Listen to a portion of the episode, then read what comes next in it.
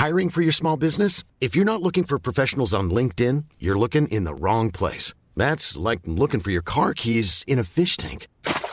LinkedIn helps you hire professionals you can't find anywhere else, even those who aren't actively searching for a new job but might be open to the perfect role. In a given month, over 70% of LinkedIn users don't even visit other leading job sites. So start looking in the right place. With LinkedIn, you can hire professionals like a professional. Post your free job on linkedin.com slash people today.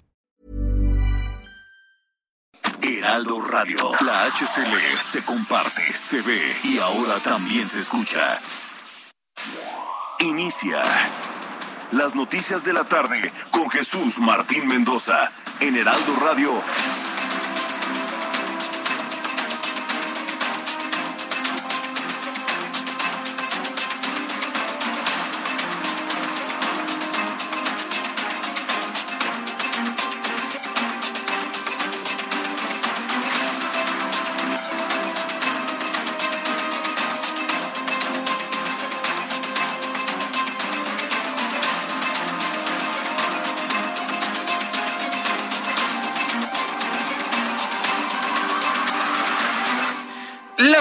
Tarde en punto, hora del centro de la República Mexicana. Bienvenidos, muy buenas tardes. Iniciamos el Heraldo Radio de este jueves 28 de abril del año 2022.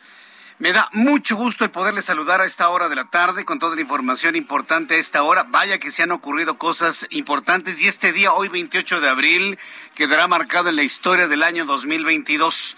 Así que súbale el volumen a su radio, que le tengo la información más importante hasta este momento.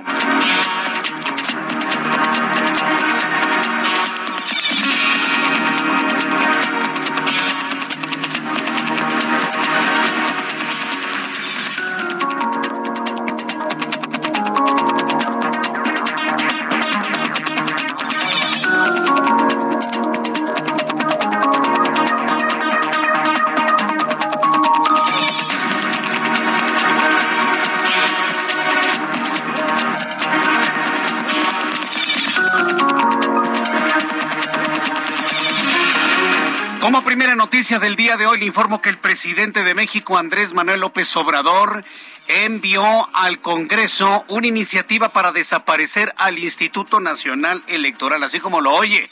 El presidente de México aseguró que la reforma electoral que está proponiendo, que ha enviado a la Cámara de Diputados, no busca imponer, dice, a un partido político único, sino que garantiza una verdadera democracia. Además, eso es lo que dice él.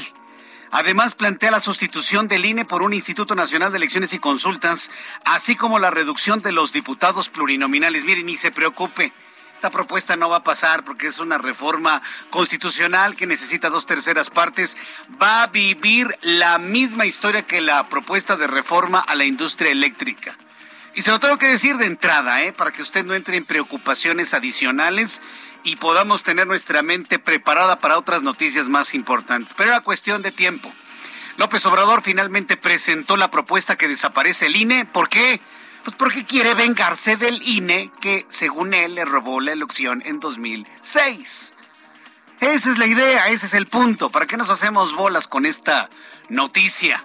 Él trae la mente desquitarse y vengarse de quienes supuestamente le robaron la elección en 2006 y hoy está presentando esa propuesta que él bien sabe no va a pasar finalmente.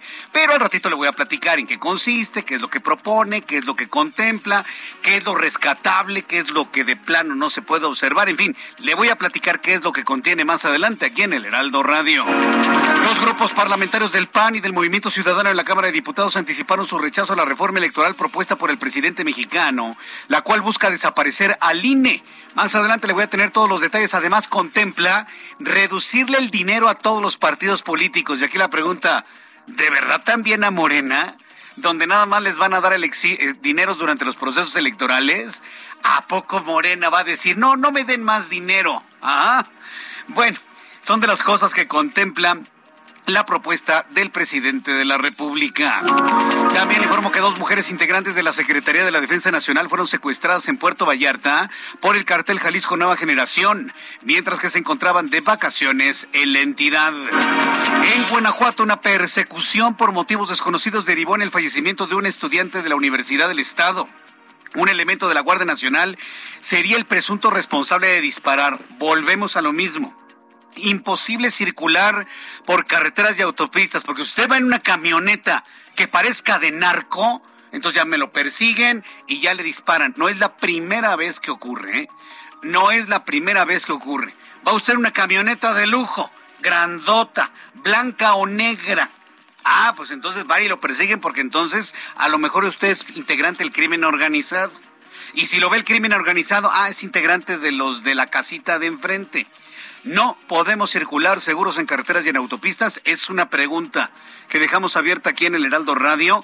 Y bueno, pues evidentemente hay consternación en Guanajuato por el asesinato de este joven. Le tendré todos los detalles. Mientras tanto, en Pachuca se mantiene un clima de tensión en la planta cementera Cruz Azul, luego de los hechos violentos ocurridos ayer, por lo que los trabajadores se encuentran en alerta máxima ante el temor de una nueva incursión de grupos de choque. La línea 1 del metro aquí en la capital del país va a suspender su servicio a mediados de mayo por obras de renovación y mantenimiento profundo. En el tramo que no operará será de la estación Pantitlán a Valderas, informó la Secretaría de Seguridad Ciudadana. Noticias internacionales, le que Rusia disparó este jueves dos misiles contra la capital ucraniana Kiev durante su visita del secretario general de la ONU, Antonio Guterres, y uno de ellos impactó en el piso inferior del edificio residencial, hiriendo al menos a tres personas, según su alcalde de Kiev, Vitaly Klitschenko. También le informo que científicos de los Estados Unidos alertaron que en caso de no detener el cambio climático, que ya es patente, ya existe en el mundo, en caso de no poder detener, bueno, olvídese detener, ralentizar el cambio climático, ocurrirá una extinción masiva en los océanos porque al aumentar la temperatura del agua se agota el oxígeno. Agregaron que se puede frenar el avance del calentamiento global si dejamos de utilizar combustibles fósiles. Que le digan al presidente mexicano que ya no use combustóleos, que ya para qué queremos gasolina. Que por cierto, me tocó conducir un automóvil híbrido. Ya le voy a platicar al ratito de cuál se trata, ¿eh? qué tecnología la del motor eléctrico. ¿eh? Bueno, yo estoy sorprendido.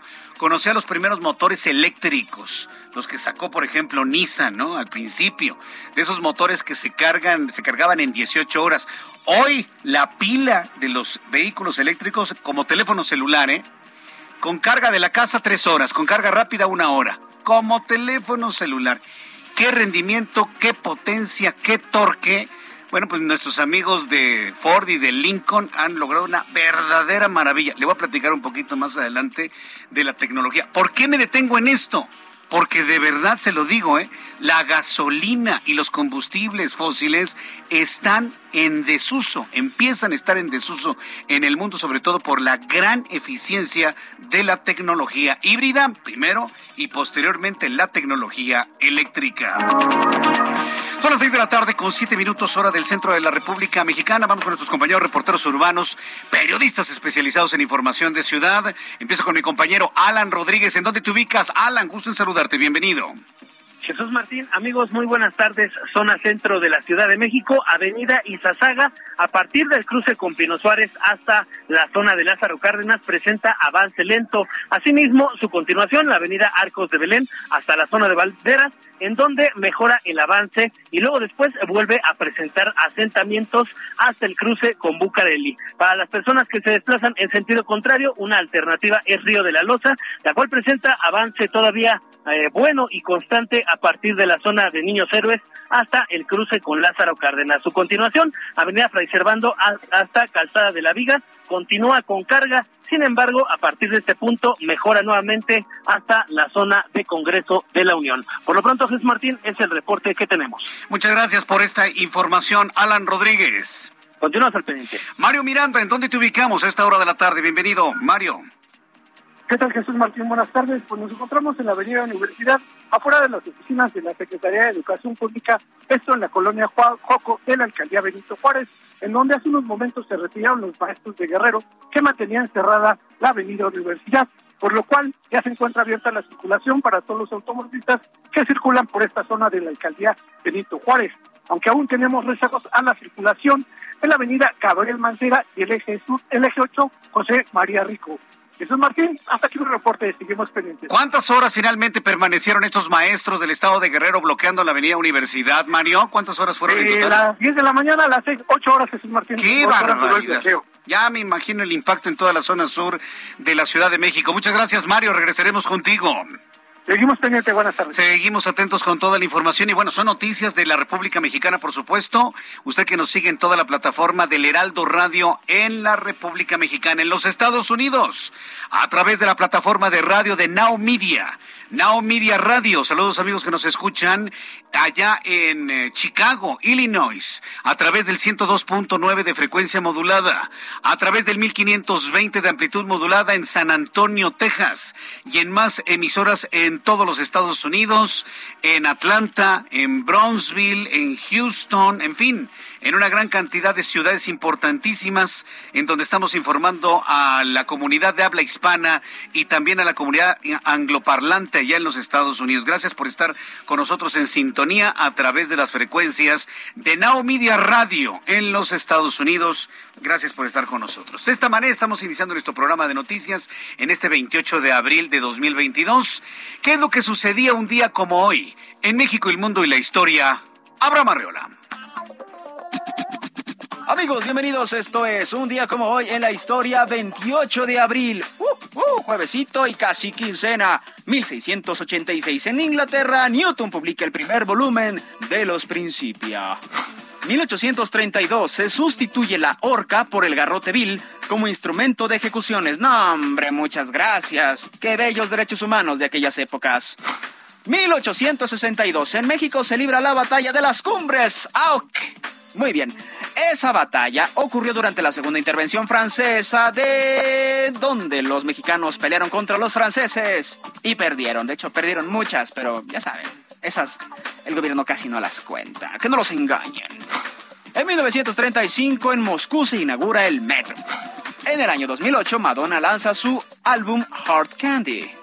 Además, es el Día Mundial de la Seguridad y Salud en el Trabajo y es el Día del Bacteriólogo y del Laboratorista Clínico. Amigos, esto fue un día como hoy en la historia. Muchas gracias.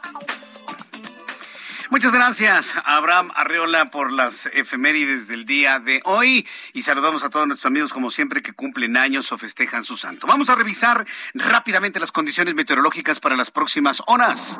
El Servicio Meteorológico Nacional, que depende de la Comisión Nacional del Agua, nos informa qué es lo que tendremos durante las próximas horas para que usted se vaya preparando, prepare lo necesario para mañana salir a trabajar. Dice el meteorológico que habrá una línea seca, canales de baja presión, ingreso de humedad Lluvias fuertes e intensas en el estado de Chiapas, en el sur sureste de la República Mexicana tendremos este fenómeno. Esta noche y madrugada, dice el meteorológico, se pronostican lluvias puntuales intensas en Chiapas y fuertes en zonas de Coahuila, Tabasco y Quintana Roo.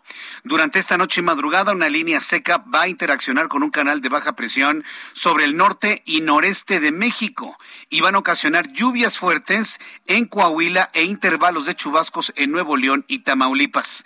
Canales de baja presión extendidos sobre el occidente, centro y sureste del territorio nacional, aunados al ingreso de humedad proveniente en ambos océanos. Van a generar lluvias puntuales intensas en Chiapas, fuertes en Tabasco y Quintana Roo, así como chubascos en Hidalgo, Estado de México, Ciudad de México, Tlaxcala, Puebla, Oaxaca y Veracruz. Esperemos que verdaderamente llueva. Finalmente lo necesitamos urgente. Ayer llovió un poquitito durante la noche aquí en la capital del país, pero nada, nada suficiente para lo que necesitamos y claro está para mitigar la situación de sequía que se vive en la República Mexicana. Así que bueno, informado esto, ¿cuál es el pronóstico del tiempo para las siguientes horas en Guadalajara, Jalisco? La temperatura en este momento es de 32 grados, mínima 13, máxima 33. En Monterrey, Nuevo León, en este momento 32, mínima 19, máxima 32. En Acapulco, Guerrero, mínima 22, máxima 33, en este momento 30. Amigos en Tijuana, Baja California, qué gusto saludarlos. Temperatura en este momento 12 grados, máxima 19, 18 en este momento.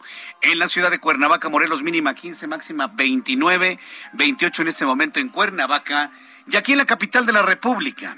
El termómetro en este momento está en 25 grados, la mínima 12 y la temperatura máxima alcanzará mañana 26 grados Celsius.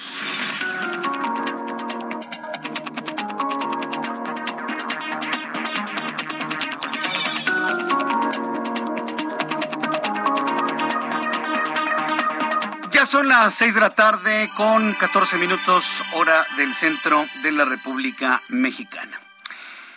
Eh, yo le invito para que mañana, mañana en nuestra, en nuestra página web del Heraldo de México, www.elheraldodemexico.com, www.heraldodemexico.com.mx, a través de la plataforma de Twitter del Heraldo de México y en mi Twitter personal, arroba Jesús Martín MX, lea mi columna del día de mañana. Sí.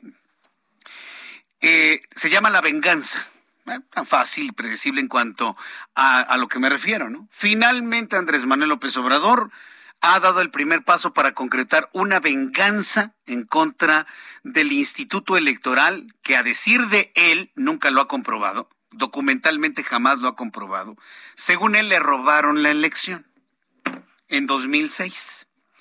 Entonces tenemos un presidente que lejos de estar preocupado por el problema económico, laboral, de medicinas, de salud, de la pandemia, de inseguridad que vivimos en la República Mexicana, su mente está a ver de qué manera me desquito y me vengo de estos que me robaron la elección en 2006. O de qué otra forma se explica la propuesta que ha enviado al Congreso para desaparecer al INE. ¿De qué otra manera? Que el INE sale caro, sin duda y ha sido un elemento que también este servidor que le habla lo hemos mencionado. Y en su momento le dimos con todo a un Lorenzo Córdoba, usted seguramente se acordará, cuando quería construir dos torres gigantescas en las instalaciones de línea ahí en viaducto Tlalpan y Periférico. ¿Se imagina a estas alturas con un presidente como López Obrador si se hubiese concretado ese despropósito del INE de construir dos gigantescas torres para albergar a una gran cantidad de personas en un instituto obeso, hay que decirlo. Sí, porque están haciendo cosas que no debería ser un instituto electoral, como por ejemplo estar monitoreando medios de comunicación. ¿Qué tiene que estar monitoreando el INE medios de comunicación? El INE tiene que estar organizando elecciones y en su caso consultas, no más. ¿Por qué le planteo esto? Porque sí hemos sido críticos del INE. Porque el INE necesita una revisión, necesita una reforma, necesita adelgazar. Se le tienen que quitar ese tipo de atribuciones de monitoreo y sanción a medios de comunicación, por si no pasan el, el, spot de Morena. Tiene que ser otra instancia que lo tiene que hacer, no el INE. Pero bueno, este es asunto de, de harina de otro costal. Pero lo comento porque independientemente de lo que se le tiene que modificar al INE, una cosa es modificarle, perfeccionarlo, eh, eh, hacerlo crecer, que sea más eficiente en cuanto al recurso económico, y otra cosa es desaparecerlo. Desaparecerlo como organismo autónomo, desaparecerlo como organismo ciudadano, para proponer ahora esta reforma propone la creación de un Instituto Nacional de Elecciones y Consultas que estaría completamente pegado al gobierno dependiendo del gobierno, no sería autónomo, dependería del gobierno, casi casi como una dirección de la Secretaría de Gobernación, y además en donde los consejeros electorales se van a convertir en candidatos a expensas de los partidos políticos, porque van a, tendrían que hacer campaña para ser elegidos. Y dice López Obrador que será verdaderamente democrático. No tiene ni pies ni cabeza la propuesta. ¿eh? ni pies ni cabeza. Es obvio que será rechazada, por supuesto, y López Obrador lo sabe. Pero finalmente, finalmente hizo la propuesta que todo el mundo ya esperaba, ¿eh? una propuesta para desaparecer al Instituto Nacional Electoral, tal y como lo conocemos actualmente. Vamos con nuestro compañero Francisco Nieto, reportero del Heraldo Media Group, quien nos tiene precisamente los detalles de la presentación que hizo hoy el presidente de la República y también un aplausito, ¿no? Que le dio a su secretario de gobernación, prácticamente dándole en los términos del de espectáculo, prácticamente le dio la patadita, ¿eh? Rumbo a 2024. Francisco Nieto, qué gusto saludarte, bienvenido, muy buenas tardes. Paco Nieto, adelante, estás al aire. Jesús Martín, ¿qué tal? Muy buenas tardes, soy el presidente. ¿Qué tal, Jesús Martín? ¿Me escuchas? Estamos al aire, adelante, te escuchamos, Francisco. ya colgó, ya colgó. Sí, inmediatamente escuché cómo, cómo colgó. vamos a volver a marcar, sí, porque tenemos un desfase. Entonces, por eso él no me escuchaba y entonces cuando empezó el aire pensó que no estaba al aire porque también él se escucha profundamente desfasado. Pero en unos instantes vamos a entrar en comunicación con él para que nos dé detalles de lo que fue la presentación de este, de esta propuesta de reforma constitucional para desaparecer al INE. la misma historia, la misma historia que la reforma eléctrica. No va a pasar Y seguramente habrá alguna modificación a la ley secundaria, que esa pues sí puede impulsar el movimiento de regeneración nacional con una mayoría simple. Pero de ahí a desaparecer al INE, de ahí a mover a los consejeros, la verdad está muy, muy, muy lejos de la realidad. Y de eso le escribo en mi columna el día de mañana. Porque si bien no va a pasar la reforma que hoy propone Andrés Manuel López Obrador, en el momento que, que sea rechazada, pues le va a servir para seguir con la campaña de encono en contra de quienes voten en contra de su propuesta, llamándolos traidores a la patria. Mire, es tan predecible todo esto, es tan predecible, que ya lo estoy escuchando en la conferencia matutina al día siguiente de ser desechada la propuesta de reforma electoral. Ya, traidores a la patria, traidores a la patria, traidores a la patria. Eh, Francisco Nieto, te escuchamos con todo lo, lo ocurrido el día de hoy, la presentación de esta propuesta.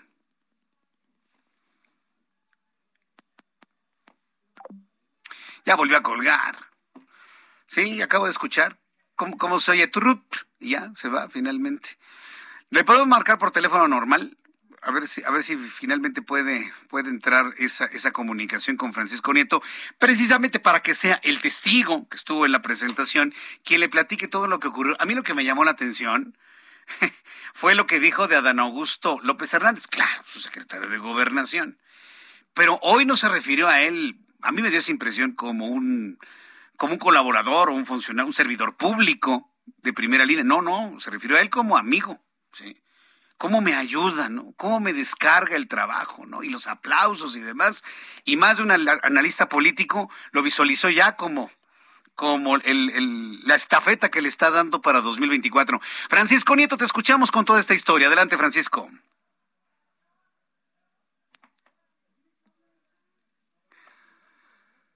No.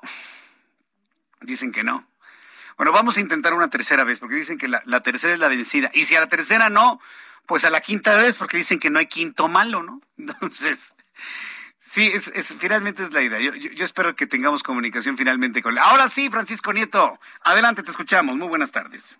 Jesús Martín, ¿qué tal? Muy buenas tardes. Pues hoy el presidente Andrés Manuel López Obrador, pues presentó, como tú ya lo habías adelantado, pues esta reforma electoral, donde pues como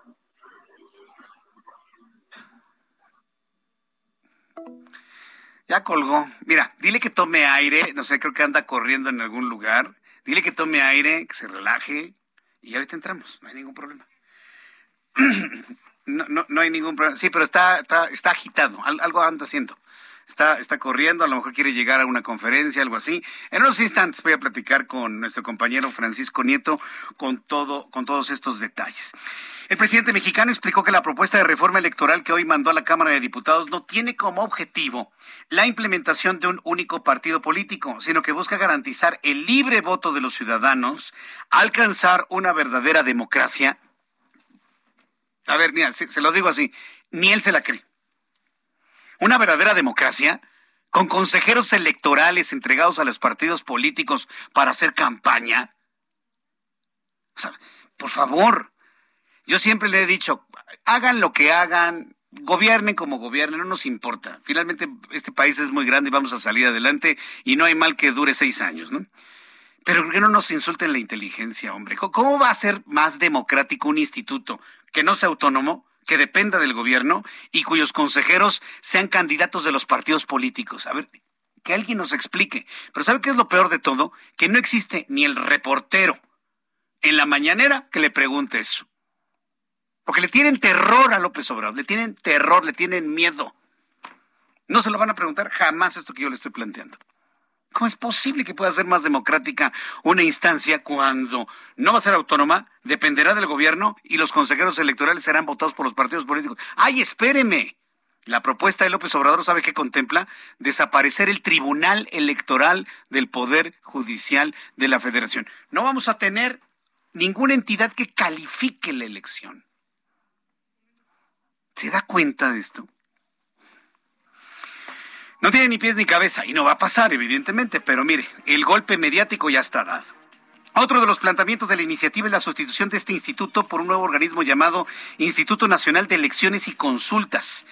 no habrá 11 consejeros, habrá solamente 7 que van a ser candidatos de partidos políticos en donde supuestamente la ciudadanía o el pueblo los va a elegir. Usted y yo ya sabemos que es el pueblo, ¿no? Además de esta reforma reducirá el número de los diputados plurinominales. De entrada suena bien, pero tiene sus, sus condiciones. La Secretaría de Gobernación aseguró que con esta propuesta se tendrá un ahorro presupuestal de 24 mil millones de pesos. ¿De verdad? Vamos a ir a los anuncios y al regreso le tengo más información sobre esta propuesta aquí en el Heraldo Radio.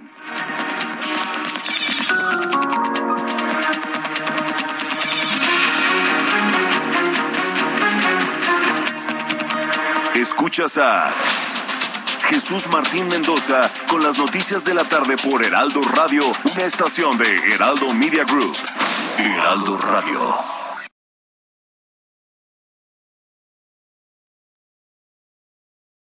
Heraldo Radio. Escucha las noticias de la tarde con Jesús Martín Mendoza. Regresamos.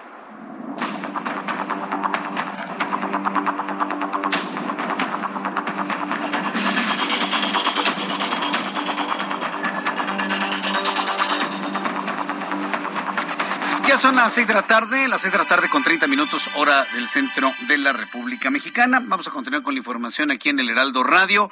Ahora sí, dicen que no hay quinto malo, mi querido Paco Nieto, bienvenido, gusto en saludarte. Muy buenas tardes.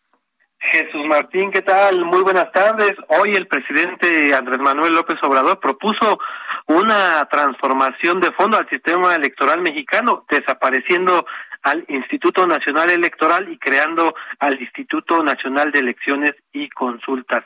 El presidente dijo que con esta reforma hay ahorros para las arcas públicas por más de 24 mil millones de pesos. La reforma, eh, la cual fue enviada a la Cámara de Diputados, también propone una nueva forma de elección de los consejeros electorales y de los magistrados del Tribunal Electoral del Poder Judicial de la Federación mediante el voto directo de los ciudadanos. También plantea la eliminación de la figura de los plurinominales, es decir, reducir a 300 los integrantes de la Cámara de Diputados y a 96 en el Senado y bueno, pues reduce el gasto a los partidos políticos, al actual NINE y desaparece los organismos electorales locales conocidos como OPLE. El presidente explicó pues que no se trata de imponer un partido único, sino de garantizar el voto de los ciudadanos para que elijan libremente a sus representantes.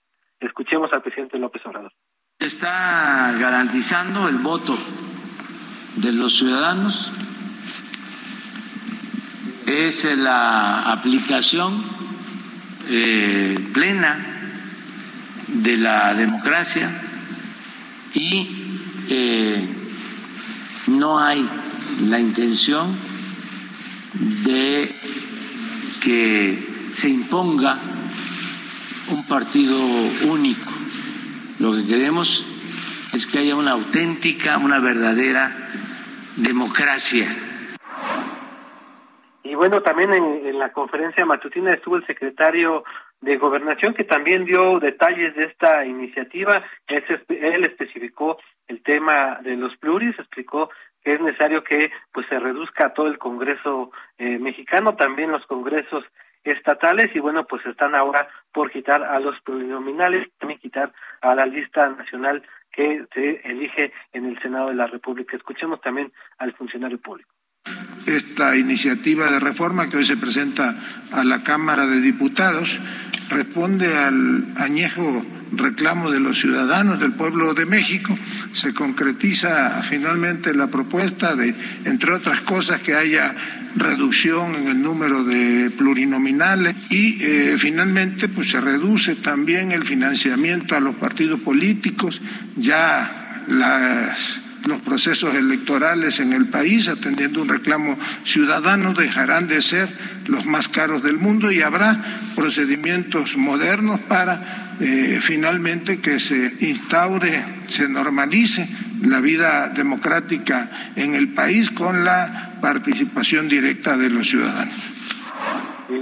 Jesús Martín, pues más tarde hubo una reunión, el presidente eh, se reunió con los diputados de Morena, del Verde Ecologista y del PT para agradecerles sobre el tema del litio por la nacionalización de este mineral estratégico y también por haber votado la reforma eléctrica. Y bueno al final de este evento el presidente puso a consulta de los presentes pues la la, una evaluación sobre el secretario de gobernación. Le dio eh, le pidió a los asistentes que votaran si ha sido o no ha sido un buen secretario. Bueno la unánime y los legisladores dijeron pues que sí que ha sido un mejor secretario y bueno pues se le apepachó al, al secretario de gobernación quien ya se le anuncia, se le, se le ubica como un aspirante para 2024. Escuchemos. ¿Verdad? Díganme si sí o no. ¿Verdad que tenemos un buen secretario de gobernación? Que nos ayuda mucho. Que está a cargo. Está a cargo de. Está a cargo de llevar a cabo la conciliación, los acuerdos. Y bueno, así con este lema, con estos gritos de presidente, presidente, concluyó estas actividades del presidente Andrés Manuel López Obrador. Bien, pues este, ¿de dónde salió toda esa gente que gritó viva, viva, eh? Raro, ¿no? Pues sí, y es la primera vez que escuchamos que le dicen presidente al secretario de Gobernación y en Palacio Nacional, pues se trata de los de los de los diputados de Morena, del PT y del Verde que estuvieron con el presidente López Obrador en esta reunión en privado en Palacio Nacional. Correcto, Francisco Nieto, pues muchas gracias por la información. Buenas tardes. hasta luego, muy buenas tardes. Pues ahí tiene usted las porras que le echó a Dan Augusto López. todos sabemos que la verdadera apuesta de Andrés Manuel López Obrador para ser su sucesor o su candidato de Morena a la presidencia del 2024, pues perdón, pero pues los hechos hablan, ¿no? No es Claudia Sheinbaum, no es Marcelo Ebrard, es Adán Augusto López. ¿O a alguien le queda alguna duda después de lo que escuchamos? ¿O a alguien le queda alguna A ver si a los otros mencionados, a la jefa de gobierno y al secretario de Relaciones Exteriores, les queda claro que el presidente no le tiene lealtades a nadie. Sí, a nadie. Y mañana a lo mejor ya no es Adán Augusto, a lo mejor es su esposa. Y luego al ratito ya no es la señora Beatriz Gutiérrez, es Mario Delgado. Y al ratito ya no va a ser Mario Delgado, al ratito va a ser Hugo López Gatel. Acuérdense que también Gatel acariciaba como una muñeca fea o vieja la posibilidad de ser candidato de Morena para presidente de México. Sí, lo, sí, claro. Claro que lo acarició y lo acaricia. Y lo acaricia. Entonces, nada hay seguro con el actual presidente mexicano. Nada absolutamente. Entonces, pues imagínese, presenta esta propuesta para desaparecer al Instituto Nacional Electoral. Olvídense la creación del otro instituto. Eso, eso no sirve, porque no sería un instituto ni autónomo ni nada por el estilo. Sería una especie de apéndice de la Secretaría de Gobernación. Evidentemente, pues como es una, una reforma de carácter constitucional, pues no verá la luz. Ya los partidos políticos de la oposición le advirtieron a López Obrador que esa reforma no pasará. Esto luego de que la reforma electoral del presidente arribara a la Cámara de Diputados y se diera a conocer los puntos contenidos que busca la reforma. Entre lo más destacable de la reforma electoral se encuentra, pues como ya sabemos, la eliminación del Instituto Nacional Electoral. Tengo comunicación en estos momentos con Arturo Espinosa, él es director de Estrategia Electoral, a quien yo le agradezco estos minutos de comunicación con el auditorio del Heraldo Radio. Arturo Espinosa, bienvenido, muy buenas tardes. ¿Cómo estás, Jesús Martínez? Mucho gusto saludarte. Buenas tardes. Ustedes como estrategas electorales, una primera impresión de lo que contiene la propuesta del, presidente mexicano sobre los procesos electorales en México. Mira, me, me, parece que la propuesta, yo diría los temas en dos rubros, ¿no? Uno que creo que son caprichos, son este necedades que, que simplemente no son viables, como es este tema de la elección por voto popular de consejeros, magistrados, consejeras y magistradas. Me parece que eso no tiene ningún sustento, ningún país del mundo ocurre, no son representantes populares, deben de ser perfiles técnicos con conocimiento, con experiencia, que sepan la función que hacen y eso no tiene sustento.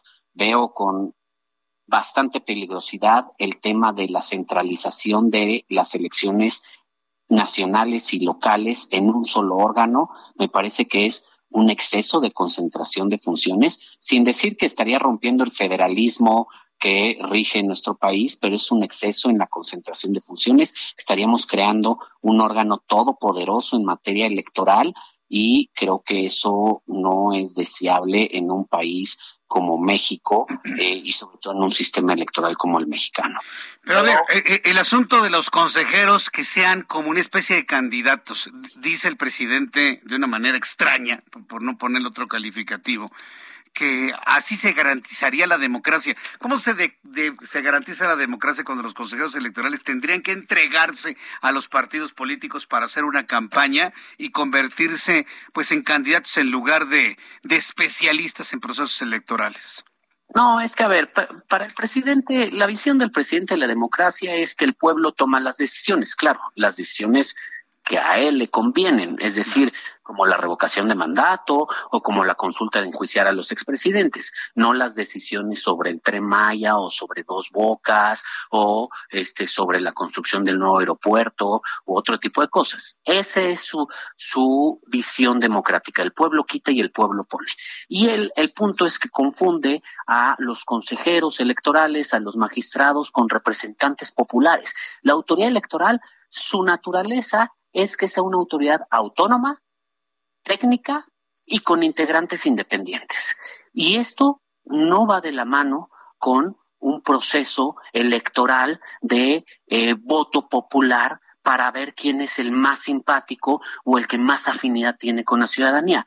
La autoridad electoral no le rinde cuentas a la ciudadanía, no son representantes de la ciudadanía. La autoridad electoral es un órgano técnico que organiza las elecciones para elegir a los representantes, ¿no? Es como si eligiéramos por voto popular al gobernador o a la gobernadora del Banco de México o a la este titular de la Comisión Nacional de Derechos Humanos. No, no, no, son perfiles que se eligen por voto popular, no deben de ser populares, no deben de este tener afinidad, no le rinden cuentas directamente a la ciudadanía. Entonces, creo que esto es muy delicado, pero además, insisto, este tema de centralizar la función electoral, eliminar los órganos electorales locales y crear en siete personas un órgano todopoderoso en materia electoral, a mí me parece muy peligroso. Con una sola legislación estamos nuevamente es una gran concentración de poder, es una centralización y es esta tendencia que ha ocurrido en muchas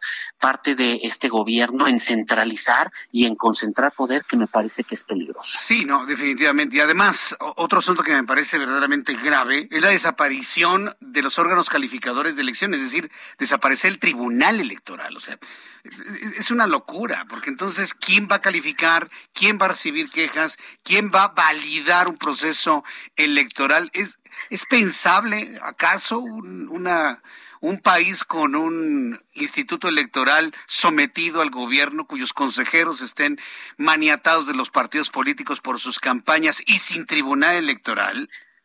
A ver, aquí creo que en esta parte la, propuesta le, le, falta definiciones o le falta un poco de precisión, porque lo que habla es de eliminar los tribunales electorales locales, habla de crear, o sea, de una nueva sala superior con magistraturas electas por el voto popular, no toca las salas regionales del actual Tribunal Electoral del Poder Judicial de la Federación, o sea, no dice si desaparecen o estas permanecerán, cuál será el método de designación de los magistrados, ahorita se prevé que es la Suprema Corte junto con el Senado quienes designan. Entonces, creo que aquí falta presión. Yo no advierto que todos los asuntos, todas las impugnaciones de una elección eh, eh, del tamaño de la del 2024, en la que hay elecciones locales y federales, las pueda conocer una sala superior. Me parece que, que, que sería un, o sea, se rompería la sala, digamos, no aguantaría esa carga de trabajo. Entonces creo que ahí la propuesta le falta definición. Hay otro tema también que hay que aclarar, me parece que también es muy importante.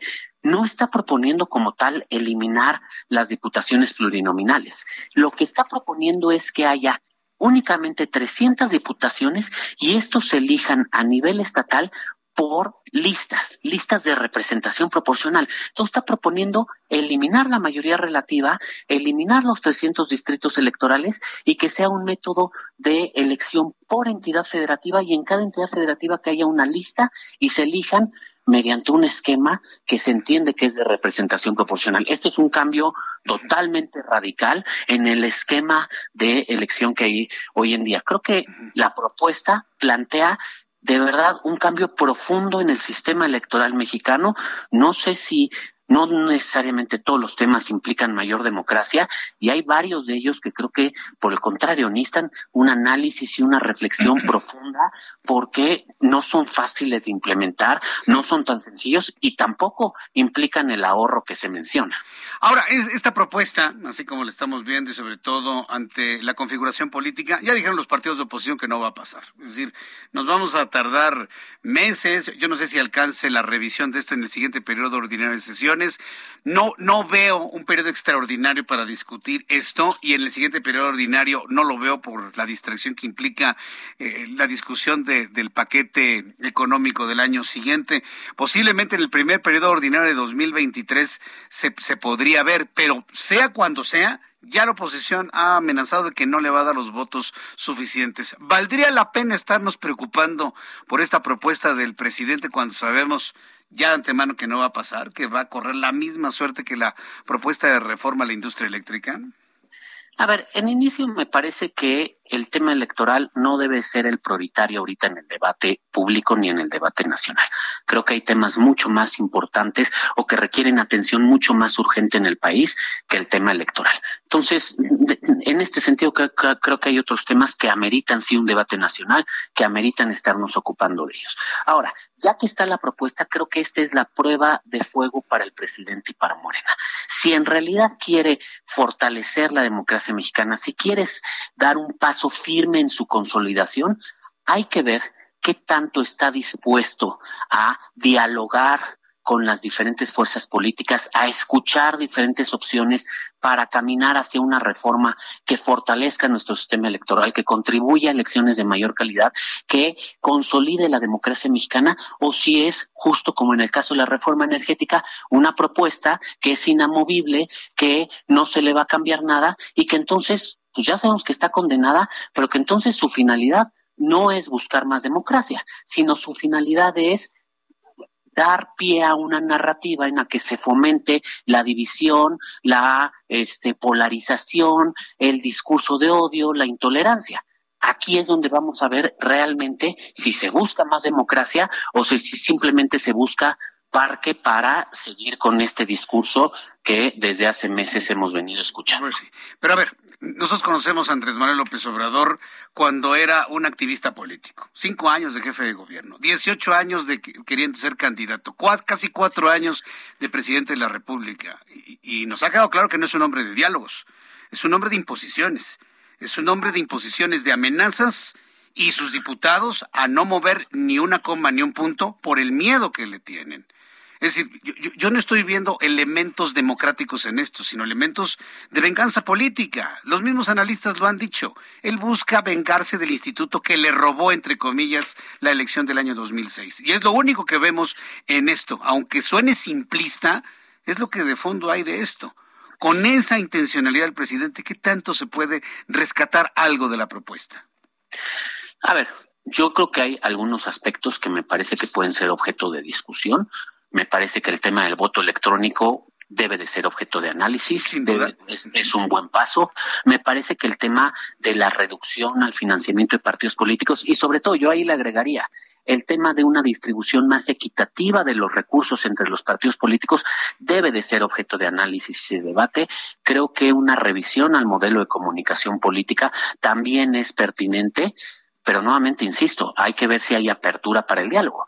Si no hay apertura al diálogo, si es como tú mencionas que efectivamente ya conocemos al presidente desde hace muchísimos años, y si es o es esta opción o no es esta opción y o estás conmigo o estás en contra mía, creo que no se está buscando más democracia y simplemente se está buscando alimentar una narrativa que ha sido de división y de polarización y de ataque. Pero, estos tres puntos que se han mencionado, que, ha mencionado usted en este, en este momento, Arturo Espinosa, podrían ver la luz con modificaciones a la, a la reglamentación secundaria, ¿no? En realidad, no es necesario ir a una reforma constitucional, desaparecer todo el instituto para empezar de cero pero se podría ver lo del voto electrónico, se podría hacer más eficiente el recurso que se entrega al Instituto Nacional Electoral y otras cosas más a la luz de, modificaciones a la ley secundaria que implicarían un voto simple sin mayor problema, pero de ahí, de ahí a cancelar todo lo que hemos avanzado desde 1997, hay quienes no lo vemos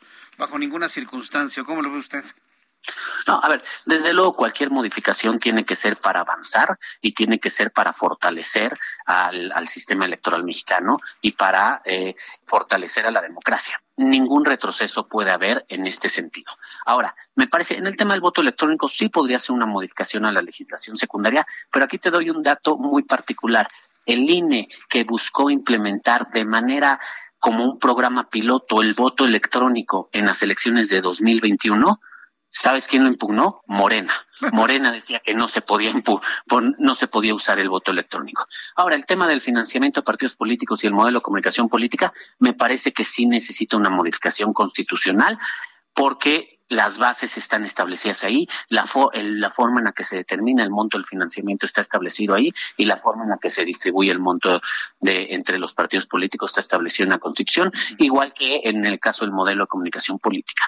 Yo lo que insisto es, hay, hay algo que me llama la atención.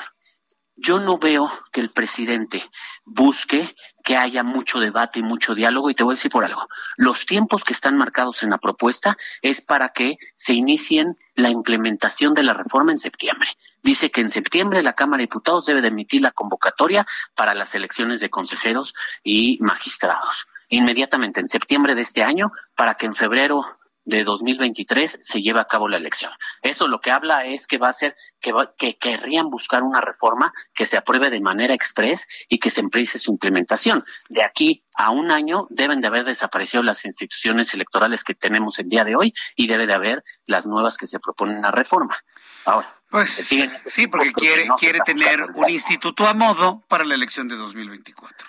Desde el desde luego. Y un instituto, ahí es muy importante, no es un instituto armado a partir de perfiles, este, digamos, que puedan ser a modo, sino es un instituto que concentre las funciones de las elecciones de todo el país. Él no quiere lidiar con 33 institutos electorales, él quiere lidiar con uno solo y con siete personas nada más. Bien, pues Arturo Espinosa, muchísimas gracias por este análisis y bueno, pues estaremos en, en, comunicación cuando algo nuevo se informe sobre esta propuesta, y subrayo sigue siendo una propuesta del presidente mexicano para pues desaparecer al IRE y crear otro tipo de figuras. Muchas gracias Arturo Espinosa por esta entrevista. Con muchísimo gusto. Gracias, hasta luego. Es Arturo Espinosa, director de estrategia electoral. muy interesante lo que nos dice Arturo Espinosa y yo creo que siempre tendríamos que analizar las cosas con esta óptica, ¿no? Hay una propuesta, bueno, a ver, vamos a revisarla, como sucedió con la ley de la industria eléctrica. ¿Vamos a esas?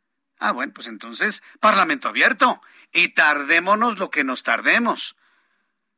Pero si lo que quiere López Obrador es una reforma express para tener un instituto electoral a modo y hacer que gane su candidato para 2024 o su candidata para 2024, pues eso no va a ser posible.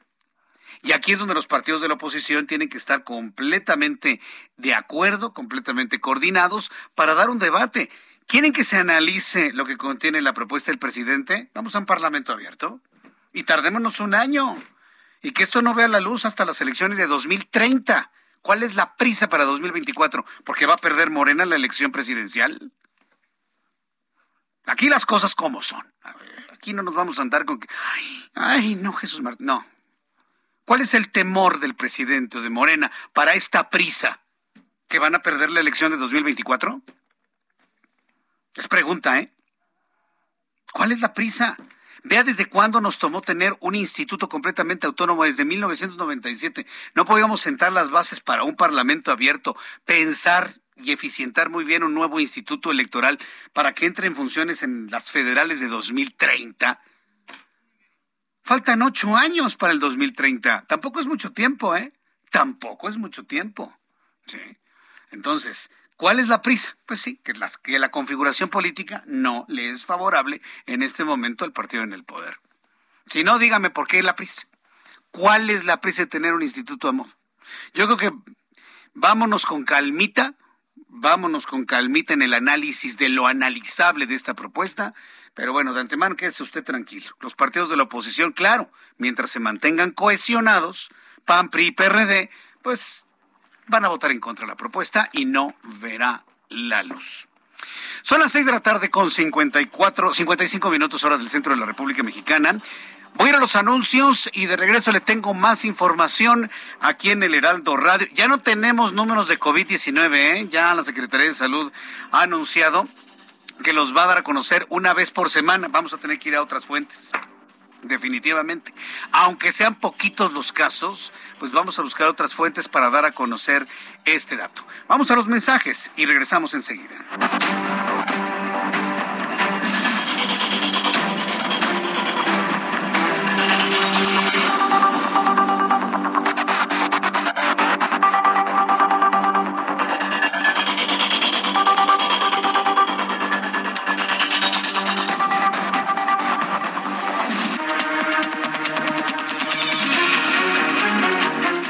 Escuchas a Jesús Martín Mendoza con las noticias de la tarde por Heraldo Radio, una estación de Heraldo Media Group. Heraldo Radio 98.5 FM, una estación de Heraldo Media Group, transmitiendo desde Avenida Insurgente Sur 1271, Torre Carrachi, con 100.000 watts de potencia radiada.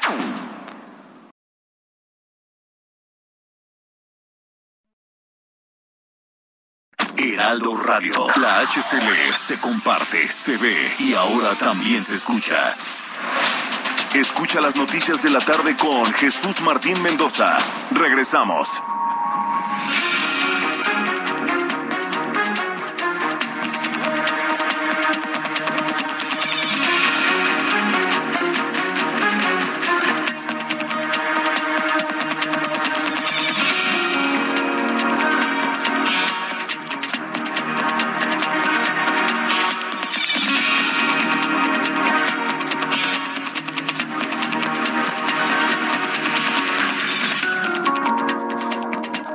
En punto, las 19 horas en punto hora del centro de la República Mexicana, le presento un resumen con las noticias más importantes en el Heraldo Radio.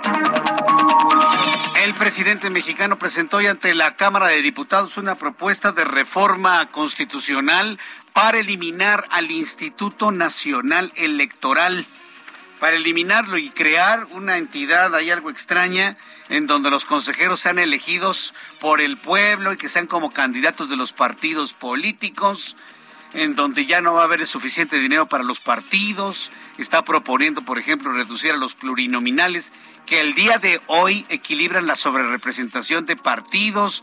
Bueno, en fin, Hemos analizado todo este caso y por supuesto la oposición ha dicho que no va a apoyar la propuesta del presidente mexicano. A propósito de esto que le informo, en entrevista con el Heraldo Radio, Arturo Espinosa, director de Estrategia Electoral, declaró que es peligroso centralizar las elecciones nacionales y estatales en un solo órgano todopoderoso en materia electoral, como lo planteó el presidente de México en su iniciativa de reforma electoral. Además que con esta decisión se rompería el federalismo. Arturo Espinosa agregó que las autoridades electorales no son representantes populares, sino que son técnicos que deben cumplir con esos perfiles y con la autonomía del instituto. La elección por voto popular de consejeros, magistrados, consejeras y magistradas, me parece que eso no tiene ningún sustento, ningún país del mundo ocurre, no son representantes populares, deben de ser perfiles técnicos con conocimiento, con experiencia, veo con bastante peligrosidad el tema de la centralización de las elecciones nacionales y locales en un solo órgano. Me parece que es un exceso de concentración de funciones, sin decir que estaría rompiendo el federalismo que rige en nuestro país, pero es un exceso en la concentración de funciones. Estaríamos creando un órgano todopoderoso en materia electoral informo en este resumen de noticias que la Secretaría de Salud abrió un registro para la vacunación universal contra el SARS-CoV-2 para niños de 12 años en adelante sin comorbilidades. Los datos deben ser ingresados a mivacuna.salud.gov.mx. Pablo Gómez, quien es el titular de la Unidad de Inteligencia Financiera de la Secretaría de Hacienda y Crédito Público, dijo que el gobernador de Tamaulipas, Francisco, Javier García Cabeza de Vaca, continuó en la lista de personas bloqueadas a pesar de que un tribunal ordenara el descongelamiento de sus cuentas. Pues ya descongélenselas porque hasta fotos con el presidente se tomó el gobernador de Tamaulipas. Le informo que luego del conflicto ocurrido en las instalaciones de la cementera La Cruz Azul, eh, en el municipio de Tula continúa la vigilancia de la zona por parte de la Policía Estatal que ha coordonado el área para prevenir un nuevo incidente violento. Las operaciones de la cementera se suspendieron de forma temporal debido a que la subestación eléctrica de la misma fue quemada durante la confrontación, por lo que esperarán a la cuantificación total de los daños para la reanudación completa de las actividades. Expertos de la Universidad de Maryland de los Estados Unidos aseguraron que los incendios forestales arrasaron una extensión equivalente a la superficie de Cuba un aproximado de 109.886 kilómetros cuadrados, los investigadores detallaron que por día se consumía el equivalente a 10 canchas de fútbol. Rusia publicó una lista con 592 ciudadanos canadienses, entre los que se incluyen al primer ministro Justin Trudeau, a las que se les prohíbe la entrada al país de manera permanente. Junto a Justin Trudeau aparecen los nombres de relevancia de la política en Canadá, como la ministra de Asuntos Exteriores, Melanie Jolie. Tampoco pueden entrar a Rusia la ministra de Defensa, Anita Anand, o el ministro de Justicia canadiense, David Lametti. La, ONG Save the Children, la organización no gubernamental Save the Children, reveló que en el primer trimestre de 2022 en México fueron asesinados 595 niños, sí, asesinados 595 niños, lo que equivale a seis niños que perdieron la vida por día, dato que no contemplan los casos no registrados ni denunciados, lamentó Save the Children. Un artículo publicado en la revista Nature dio a conocer que una de cada cinco especies de reptiles a nivel global, alrededor de 1829, se encuentran en peligro de extinción.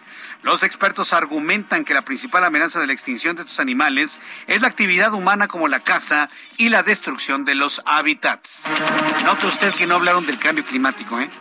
Interesante. La primera en la que no le echan la culpa al cambio climático. Le informo que Estados Unidos no permitirá que Rusia use el chantaje del gas para presionar a los aliados europeos y socavar las sanciones impuestas a Moscú por su invasión a Ucrania, dijo este jueves el presidente estadounidense Joe Biden. A ver, Joe Biden de ninguna manera Rusia le ha cancelado el gas a los países europeos. Lo único que quiere es que le paguen en rublos. Pues consigan rublos, hombre, y páguenle en rublos y ya. Asunto arreglado y solucionado. Son las noticias en resumen. Le invito para que siga con nosotros. Le saluda Jesús Martín Mendoza.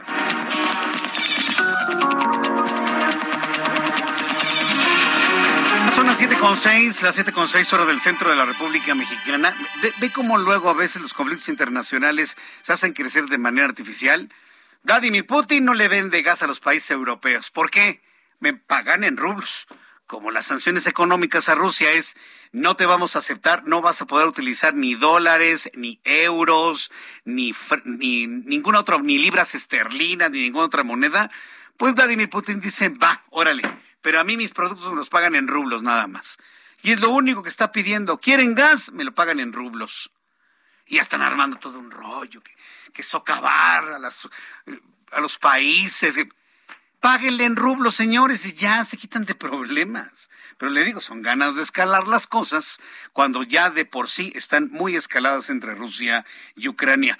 Vamos con nuestros compañeros reporteros urbanos, periodistas especializados en información de ciudad.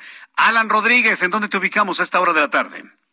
Jesús Martín, amigos, muy buenas tardes. Avenida Paseo de la Reforma con asentamientos, esto por el cambio de luces del semáforo, desde la zona de Circuito Gandhi hasta Avenida Lieja. A partir de este punto y hasta el cruce con Avenida de los Insurgentes, el avance se vuelve lento para todos nuestros amigos que se desplazan con rumbo al centro de la Ciudad de México. En el sentido contrario, tenemos buen avance desde Avenida Hidalgo, donde tenemos la presencia de peligreses muy cerca del Templo de San Hipólito hasta la zona del Ángel de la Independencia. Le recomendamos circular con mucha precaución. Por lo pronto, Jesús Martín, es el reporte que tenemos. Muchas gracias por la información, Alan. Estamos al pendiente. Buenas tardes. Hasta luego, que te vaya muy bien. Mario Miranda, gusto en saludarte. ¿En dónde te ubicamos a esta hora? ¿Qué tal, Jesús Martín? Buenas tardes. Nos encontramos en la avenida Universitaria, el circuito interior de Churubusco, en donde en estos momentos la realidad es complicada para los automovilistas que circulan sobre el río Churubusco en dirección al aeropuerto. En el sentido opuesto, en dirección a Avenida Patriotismo, tenemos buen avance. Avenida Universidad, en dirección a Miguel Ángel de Quevedo, con tránsito lento en ambos sentidos. Esto debido a la operación de la luz roja en los semáforos. El eje 2 poniente, Gabriel Mancera, con buen avance de Félix Cuevas a Viaducto. Y finalmente, Félix Cuevas de Universidad a Patriotismo con carga vehicular. Jesús Martín, seguimos pendientes. Muchas gracias por la información. Buenas tardes. Hasta luego, mi compañero Mario Miranda, con esta información. Son las siete con eh, son las siete con ocho, las siete con ocho horas del centro de la República Mexicana. ¿Cómo nos trataron la economía y las finanzas? ¿Cómo cerraron los mercados? Tipo de cambio y otros indicadores. Héctor Vieira nos informa. La Bolsa Mexicana de Valores concluyó la sesión de este jueves con una ganancia del 0.5%, al avanzar 262.96 puntos, con lo que el índice de precios y cotizaciones, su principal indicador, llegó a 52.614.17 unidades, con lo que rompió una racha de seis sesiones cerrando con balance negativo. En Estados Unidos, Wall Street cerró con ganancias generalizadas luego de que el Dow Jones avanzó 614.46 puntos para llegar a 33.916.39 unidades. Por su parte, el Standard Poor's sumó 103.454 puntos, con lo que se ubicó en 4.287.50 unidades, mientras que el Nasdaq ganó 382.60 puntos, que lo colocó en 12.871.53 unidades. En el mercado cambiario el peso mexicano se depreció 0.29% frente al dólar estadounidense, al cotizarse en 20 pesos con 31 centavos a la compra y en 20 pesos con 46 centavos a la venta en ventanilla. El euro por su parte se cotizó en 21 pesos con 26 centavos a la compra y 21 pesos con 49 centavos a la venta. En materia de criptomonedas, el Bitcoin tuvo un alza en su valor del 1.91%, con lo que cerró este jueves en 39.845.20 dólares por unidad, equivalente a 815.495 pesos mexicanos con 77 centavos.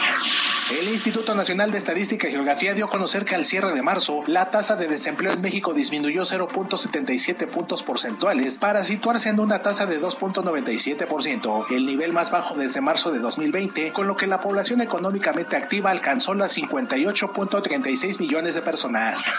El director general del Infonavit, Carlos Martínez, anunció que el organismo mantendrá sus tasas de interés en el mismo nivel hasta el final del sexenio, la cual es actualmente del 8% en promedio, a pesar de que los bancos iniciaron el año pasado con los ajustes al alza en sus tasas de crédito hipotecario. La Secretaría de Agricultura y Desarrollo Rural informó que durante el primer cuatrimestre de 2022, las exportaciones de carne de cerdo de México a Estados Unidos alcanzaron las 14.624 toneladas, con lo que nuestro país se posicionó como el principal proveedor de este producto para el mercado estadounidense. Informó para las noticias de la tarde Héctor Vieira. Muchas gracias, Héctor Vieira, por la información de la economía y las finanzas. Son las 7 con 11.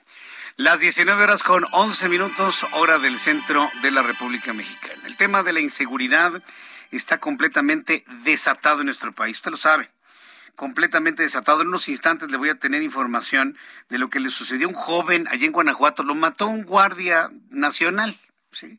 un elemento de la Guardia Nacional lo mató. ¿Por qué? Pues porque abrió fuego contra una camioneta, ¿no? Me pareció sospechosa. Y, y esto nos llena de terror a muchos que utilizamos carreteras y autopistas. No vaya usted en una camioneta que parezca de narco porque entonces no me lo balean o el crimen organizado, o la Guardia Nacional, o elementos del ejército, o policías estatales, lo que sea. Esa idea del ustedes disparen y después viriguan está más en boga hoy que nunca. Ustedes disparen y luego viriguan. Es una, frase muy, muy, muy antigua, ¿no? De, aquellos gobiernos priistas, ¿se acuerda? Ya de tiempos de Gustavo Díaz Ordaz y demás. Pero bueno, al ratito le voy a platicar con detalle lo que sucedió con este joven allá en Guanajuato. Por lo pronto en Jalisco había una enorme preocupación porque ah, la Secretaría de Defensa Nacional confirmó el secuestro de dos mujeres en Puerto Vallarta, dos integrantes del ejército de Puerto Vallarta. Le tengo noticias, súbale el volumen a su radio. Las dos mujeres han sido localizadas. Mayeli Mariscal nos informa. Adelante, Mayeli. Buenas tardes. Muy buenas tardes, buenas tardes también a todo el auditorio. Estos dos elementos del ejército que fueron secuestradas durante las primeras horas de este jueves fueron liberadas esta tarde alrededor de las 4.30 horas. La subteniente Tania Quintanar Zarzo y la sargento Ana Laura Olvera fueron dejadas en las inmediaciones del centro comercial eh, llamado Plaza Fluvial, esto en las calles de Francisco Villa y Pino. Y de acuerdo con un comunicado de la Secretaría de la Defensa Nacional, las mujeres se localizan eh, con lesiones leves, pero sanas y salvas. Y bueno, desde las primeras horas cuando se dio cuenta de este secuestro, presuntamente por integrantes de un grupo criminal, eh, esto ocurrió en el Coto Yubarta, ubicado en el fraccionamiento Marina Vallarta, alrededor de las 0056 horas de este jueves, y se inició el operativo de búsqueda por aire y tierra con más de 450 elementos, tanto de la Secretaría de la Defensa Nacional, pero también de la Guardia Nacional. Se desplegaron en Bahía de Banderas y en Puerto Vallarta. Por lo pronto, estas oficiales se dio cuenta, no están adscritas a la región militar eh, de Jalisco, sino ellas proceden de la Ciudad de México, estaban en plan vacacional y bueno, fueron privadas de la libertad, repito, la madrugada de este jueves y ya fueron liberadas alrededor de las 4.30 de esta tarde. Esa es la información. Bien, bueno, pues entonces están vivas, están con lesiones menores, pero finalmente las encontraron. Así es, y bueno, se presume que esto pudo haber sido una medida de presión para la liberación de Rosalinda González, esposa del Mencho, quien permanece detenida desde el 15 de noviembre del 2021. Correcto, gracias por la información, Mayeli. Excelente tarde. Para Hasta luego, que te vea muy bien. Son las siete con catorce, las siete con catorce del centro de la República Mexicana. Mañana, mañana voy a buscar a, a Luis Carlos Ugalde, ex consejero electoral del IFE, del Instituto Federal Electoral eh, a través de su cuenta de Twitter ha subido un hilo, ¿sí? estas estructuras para explicación de temas con mayor profundidad. Y Luis Carlos Ugalde, a propósito de la propuesta de López Obrador, está explicando lo siguiente. Dice Luis Carlos Ugalde, de forma equivocada varios medios reportan que la iniciativa de López Obrador elimina plurinominales. La misma presentación que se hizo en la mañanera así lo dice. No, dice Luis Carlos Ugalde, la iniciativa hace lo contrario. Elimina diputados de mayoría y los sustituye por plurinominales. Hoy los diputados federales eligen en 300 distritos por mayoría relativa y 200 mediante cinco listas regionales de representación proporcional, los plurinominales. La propuesta elimina la geografía distrital y busca elegir a todos los diputados mediante listas estatales. Esto es, eso es RP puro. Eso suena bien en principio, salvo que la representación proporcional en demarcaciones pequeñas tiende a sobreestimar a los partidos grandes. Hoy tenemos cinco listas de representación proporcional con 40 lugares.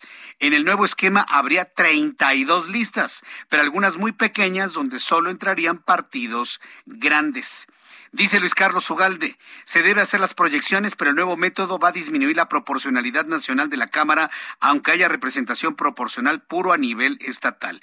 ¿Qué hacer entonces? Dice Luis Carlos Ugalde, transitar a representación proporcional puro, pero a nivel nacional, o bien integrar la Cámara con 300 diputados, 150 de mayoría y 150 de representación proporcional. Es la propuesta de Luis Carlos Ugalde.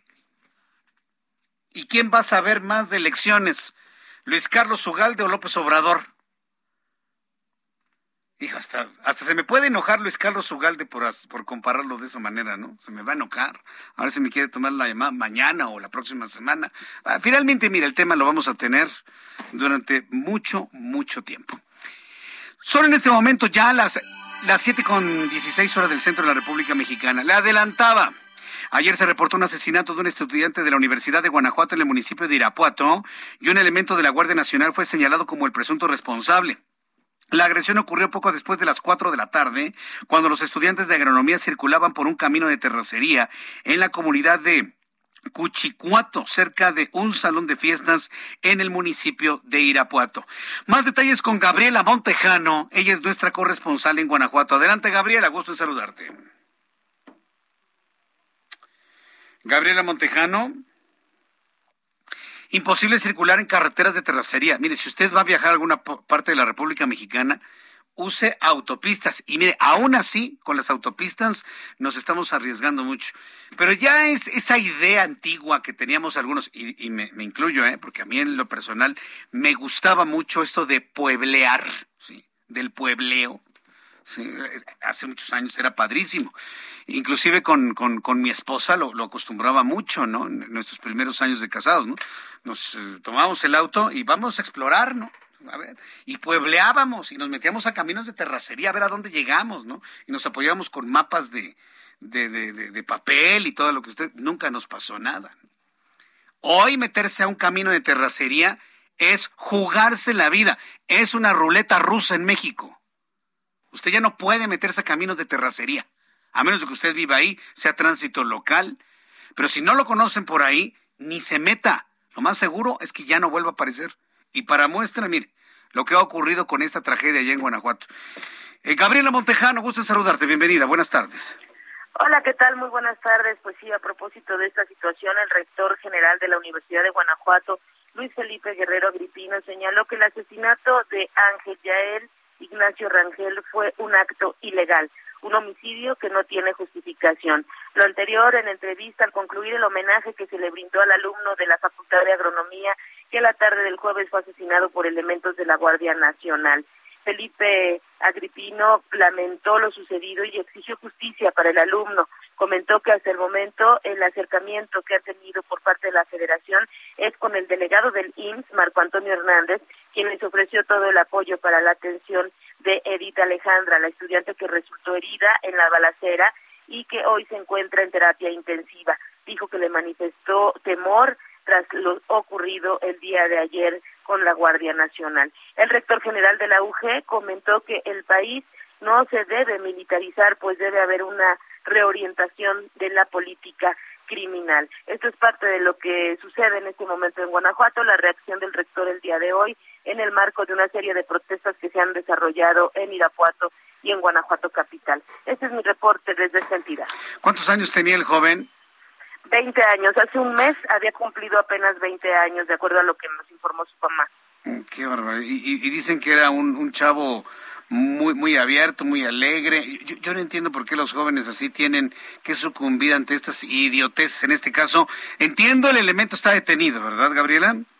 Sí, la Fiscalía General del Estado confirmó lo que ya el día de ayer por la noche decía la la Guardia Nacional, el elemento está pues, puso a disposición de la Fiscalía General, se desconoce cuánto vaya a ser la audiencia pero, y su situación legal ya una vez que se defina. Te comento que algo que coincidieron, por ejemplo, sus compañeros en la universidad y su mamá, la mamá de Ángel Yael, es que era un joven que siempre luchaba por las causas justas y por eso dicen que hoy en su voz están pidiendo justicia por el asesinato, por su homicidio a manos de un guardia nacional. Bien, pues gracias por la información, Gabriela. Muy buenas tardes. Hasta luego, muy buenas tardes. Una verdadera tragedia. Y es, es, verdaderamente lamentable que este tipo de cosas ocurran en nuestro país. De, verdad, ¿eh? En fin.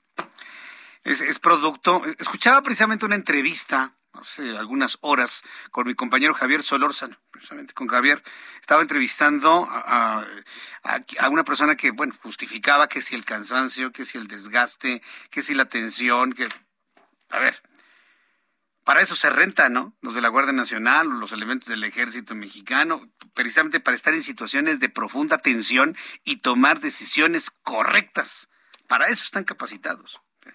Para eso están capacitados. Es que no sirven para la vigilancia interna. Pues, puedo estar totalmente de acuerdo, ¿no? Pero ya tenemos ya bastantes meses, bastantes años ya con este esquema, como para que alguien por cansancio, por hartazgo, pues decidió abrir bala contra quien se le pusiera enfrente. Pues tampoco, ¿no? Entonces, sí se tiene que hacer una revisión, controles de seguridad, controles de confianza, controles emocionales en los integrantes de la Guardia Nacional, de la Defensa Nacional, de las policías locales, nacionales, estatales, municipales, lo que sea, porque si no, vamos a estar expensas de que cualquier nerviosito saque la pistola y la descargue. Qué pena, ¿eh? qué, qué, pena que han matado a un muchacho de 20 años nada más por circular por donde no se debía. Son las siete con veintitrés, las siete con veintitrés hora del centro de la República Mexicana. Otro de los temas que nos han impactado durante los últimos días, anda desatado, ¿eh? El señor del Palacio Nacional con mil, mil ideas, ¿no? Regresar a los pactos económicos. A ver, ¿usted se imagina regresar a los pactos económicos? La gente más joven que me escucha no tiene ni idea de lo que le estoy hablando, ¿sí? Es importante revisar la historia. Quienes ya estamos entraditos en años, nos tocó en nuestra juventud sufrir los pactos económicos de crecimiento, los pactos de solidaridad entre el gobierno de la década de los ochentas y los empresarios con el fin de detener la escalada de precios. Tenemos un fenómeno inflacionario a nivel internacional, a nivel mundial, eso ya lo sabemos, donde todo está subiendo de precios. ¿Y cuál es la idea del presidente mexicano? Hacer control de precios. ¿Quién termina pagando al final los platos rotos? Los ciudadanos, usted y yo terminamos pagando el costo de ese tipo de medidas que lo único que buscan es darle relumbrón a un político de decir, Ay, mira cómo, cómo ya detuvo que las tortillas mm, ya no me cuesten 25 pesos y las topó a 19 el kilo. Sí, y a la vuelta de unos años va a tener que pagar a 30 pesos el kilogramo de, tortillas. La historia ya la conocemos quienes estamos centrados en años.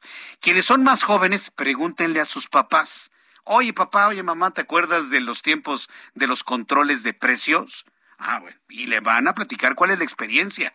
¿Sabe cuál es uno de los efectos del control de precios? La escasez de productos, la escasez. Para los más chavos, este país tuvo escasez de carne de pollo, de carne de res, de carne de cerdo, no había papel de baño, no había servilletas, no había dentríficos, no había cepillos, no había nada. La gente hacía filas para comprar al precio de ayer los productos. A las 7 de la mañana entraban en tropel a las tiendas de autoservicio para comprar el precio de ayer antes de que remarcaran los precios de lo poco que había porque habían aqueles vacíos. Señores, esa historia ya la conoce México y precisamente los que tenemos más edad tenemos la obligación de transmitir lo que vivimos en la década de los ochentas. Después de los anuncios les sigo platicando sobre esto, le voy a presentar una entrevista y le invito para que me escriba a través de Twitter, arroba Jesús Martín MX y a través de YouTube en el canal Jesús Martín MX. Escuchas a Jesús Martín Mendoza con las noticias de la tarde por Heraldo Radio, una estación de Heraldo Media Group. Heraldo Radio. La HCL se comparte, se ve y ahora también se escucha.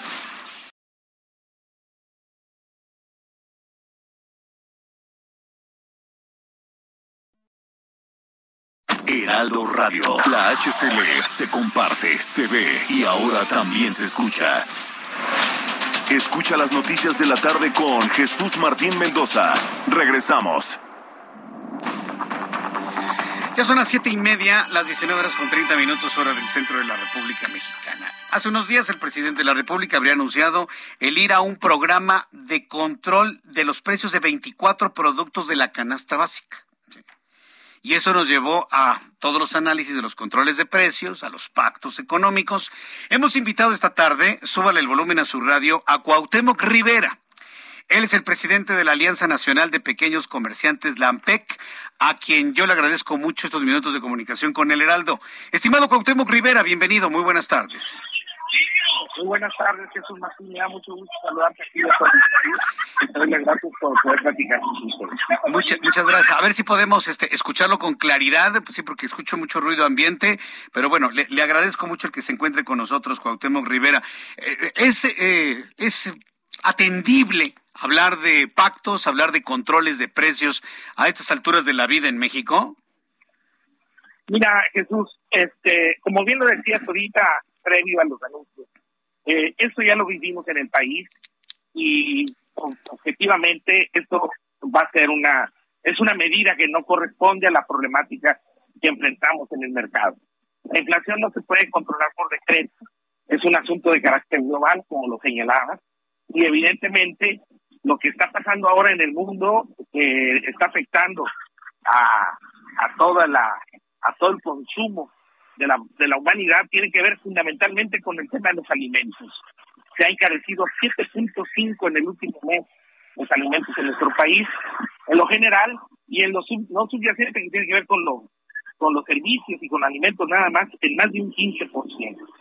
Lo que quiere hacer ahora el gobierno federal de poner o fijar precios mínimos o precios este, controlados, por llamarlo de otra forma, este, no va a poder ser contenido, no va a ser, el mercado nos va a, a rebasar. Entonces, aquí el problema que tenemos es qué hay que hacer frente a esta problemática, porque algo sí hay que hacer, y hay mucho por hacer, pero es un asunto que exige de mucho esfuerzo, de mucho talento y que tiene que ver con muchas este, circunstancias. Veamos una de ellas, el tema de la producción agrícola. Los, los campesinos mexicanos ahorita no tienen fertilizantes y, y se están quejando de que los apoyos que está dando el Estado no llegan a ellos, ni para créditos de avío, ni para créditos refaccionarios. Ahorita necesitaríamos fijar una política agropecuaria clara y definida que fortalezca la producción agrícola y que la restablezca en un momento en donde precisamente no tenemos lo suficiente producción agrícola para dar este eh, respuesta a la demanda nacional de productos. E, ese es un tema que nos está preocupando gravemente y ah. que no se ha hecho nada al respecto. Sí, bueno, de la producción agrícola yo estoy completamente de acuerdo, inclusive lo mencionó el presidente de la República, pero no va a servir de nada si no se combate el intermediarismo. A mí me ha tocado hablar con campesinos que les pagan en centavos los guacales de producto, los venden en decenas de pesos en el a, a los detallistas, a las centrales de abasto y finalmente a nosotros nos llegan ya hasta en cientos de pesos, ¿no? Entonces, mientras no se combate el intermediarismo, tampoco esto va a funcionar del todo. Este, claro, eh, aquí lo que se lo que se debería de estar buscando, Jesús, es precios de garantía, que es garantizar la compra de los productos a precios justos a los campesinos. Ahorita hay muchas hectáreas en el campo que no están siendo cultivadas porque los campesinos no tienen certidumbre de poder vender sus productos. Y es carísimo. le sale el barbecho muy caro y la medicina, como le llaman, también sale carísima y la semilla es carísima. Terminan tablas, yo lo he visto. No, y, no, y terminan perdiendo realmente. Por eso se han, se han inhibido de producir y el Estado hace poco por salir de esto. El otro tema que afecta a este asunto es la seguridad. Mira, el, los tramos carreteros federales en donde pasa la mercancía que abastece a los principales nodos de abajo del país, como es la Ciudad de México, Guadalajara, este, Bajío, Monterrey, este, están siendo atacados por las bandas de delincuentes. Todo el mundo lo sabemos. Y cobran peaje por derecho de pase de tránsito de la mercancía. Si no la roban, entonces esto también impacta el precio de los productos. Deberíamos de garantizar la seguridad carretera que ahorita no la estamos garantizando. Y, bueno, agreguemos a esto el tema de la sequía, agreguemos a esto el tema de que el, sector rural tuvo muy poca atención ahora de la ahora de la en este tema de la emergencia sanitaria de COVID. Mucha gente se enfermó, mucha gente se vio afectada y murió. Entonces, realmente este, el, problema que tenemos ahorita, Jesús Martín, es un asunto que no se va a arreglar por decreto, es un asunto multifactorial, que, que se tiene que arremagar las mangas y se tiene que poner a hacer mucho esfuerzo, mucha talacha. Se necesita talento para crear políticas públicas nuevas y no dar viejas respuestas a problemas nuevos. Están buscando dar viejas respuestas a problemas nuevos. Y eso eso no es lo de no es lo correcto. Correcto. Bueno, ahora estas propuestas de solución de problema, pues son propuestas se me antojan a mediano y largo plazo, inclusive hasta generacionales. Pero tenemos un problema inflacionario en este momento que requiere una acción en el corto plazo y el presidente está viendo un control de precios como, como una opción a corto plazo. ¿No hay otra alternativa que se pueda utilizar para de alguna manera frenar el crecimiento de los precios sin tener que ir al control de precios en sí mismo? Sí, sí la hay y, y la está viendo Jesús Martín. Mira, eh, para empezar, cuando tú atiendes un problema de esta magnitud en el corto plazo, estás tratando de arreglar un cáncer con una aspirina, ¿estás de acuerdo? Porque este es un problema que exige de más tiempo y de mayor esfuerzo. Pero en lo inmediato, es lo que hacen las amas de casa todos los días, nosotros la vemos en la cotidianidad, Jesús Martín. Lo que está viendo es un proceso cotidiano de gran esfuerzo, de gran resiliencia de parte de las familias mexicanas para hacer valer su escaso poder de compra, porque hay que decirlo claro, con 200 pesos que se gana al día en este país no se pueden alimentar cinco personas. Bueno, las amas de casa van, hacen su esfuerzo y le buscan y le talonean, como dicen en el francés y en el coloquio popular, y buscan los precios, buscan las mercancías, sacrifican algunas, ponen otras, y le están dando respuesta a la emergencia de esa manera, con, con una situación en donde ponen en, en mejor, en menor calidad su consumo, en donde ponen en riesgo la salud pública de sus familias porque están cancelando, cancelando desde hace rato la proteína en la ingesta. Por eso ahorita lo de los 24 productos que propone el gobierno federal eh, está condenado todavía a mayor fracaso. La proteína es la que más se ha encarecido en el mercado y volverla a un precio justo es algo inviable en estos momentos. Ni la carne de red, ni la de puerco, ni el huevo, ni el pescado, ni el, ni el pollo van a poder bajar nada más por decreto. Es, es por eso ya no están en las mesas de los hogares. Las amas de casa le buscan y le buscan y es lo que estamos haciendo desde hace rato. Es decir, ha bajado la calidad de la alimentación de los mexicanos. Muchas familias mexicanas están enfrentando el hambre porque no dan los tres sagrados de alimentos, nada más dos, dan dos, en el mejor de los casos faltan uno, y algunas otras, muchas más, están teniendo un ayuno de un día. Es decir, este es un problema, por eso lo está tocando el gobierno federal, por eso tuvo que voltear, pero está volteando y está proponiendo respuestas cortas y que no tienen nada que ver con lo que ahorita se tendría que hacer de cara a la problemática que enfrenta la familia. Sí, la, verdad que está, está, está complejo y es una necesidad de toma de, de, decisiones pues prácticamente a bote pronto. Tuve oportunidad de platicar con el presidente de la Coparmex. José Medina Mora, y él me aseguró que pues hay un diálogo abierto entre empresarios, entre comerciantes y demás con la Secretaría de Hacienda y con la Secretaría de Economía para encontrar alternativas ¿Realmente esos diálogos con las secretarías de Estado pueden tener algún fruto cuando pues vemos que aquí en esta administración la palabra del presidente es la primera, la segunda y la última? Mira, eh, al margen de esto que bien lo dices, el tema de fondo es que esos diálogos son en, eh, en oscuro. Tiene, ahorita lo que deberíamos de hacer es un diálogo público, abierto, en donde todo el mundo participara, los medios de comunicación, los académicos, las organizaciones civiles, los consumidores como tal. Todo el mundo tiene que opinar algo al respecto y todo el mundo debe ser escuchado. No puede ser un asunto eh, en, la, en la cúspide, en la élite. Este es un tema social, por lo que el, el tema del Parlamento público es urgente. Sin embargo, estos diálogos tienen muy poca eficacia porque se hacen entre los cuantos. Yo creo, honestamente, que el próximo miércoles lo que se va a anunciar es una medida que va a ser eh, espectacular, eh, en términos, se le va a dar mucha resonancia en los primeros días, pero su eficacia va a ser muy limitada para los fines para los que se va a crear. Es decir, está condenada al fracaso porque finalmente en la problemática que está enfrentando la economía popular es una, es una problemática muy, muy este, compleja, por así decirlo. Cuauhtémoc Rivera, yo agradezco mucho estos minutos de comunicación con el auditorio del Heraldo Radio y seguiremos muy atentos de, por dónde van estas propuestas que ha puesto en la, en, la mesa el gobierno federal. Gracias por este tiempo, Cuauhtémoc Rivera. No, no, gracias a ustedes y me da mucho gusto.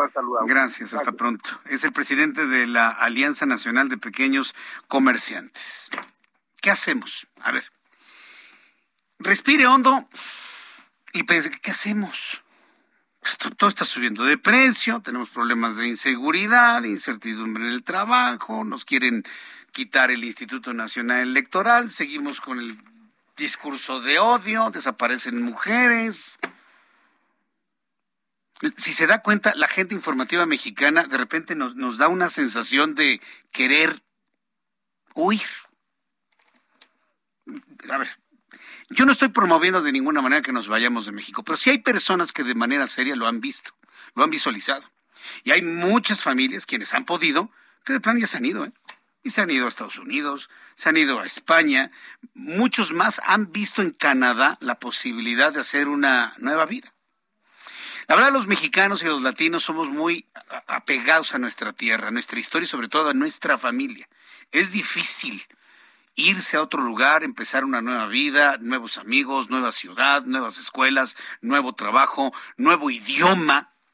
Es, complicado, ¿eh? No, no, no, no creo que es algo tan sencillo, ¿no? Es una decisión que debe ser muy bien tomada y muy bien calculada.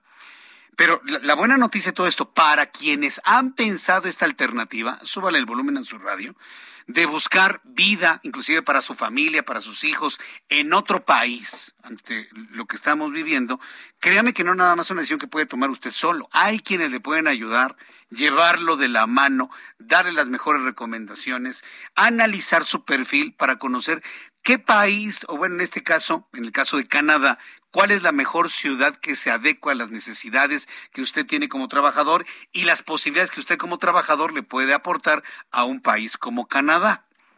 Súbale el volumen a su radio. Se lo prometí hace algunas semanas de que íbamos a seguir platicando sobre inmigración a Canadá. Esto estoy seguro que le va a interesar mucho. Tengo en la línea telefónica a Rita Benjalti.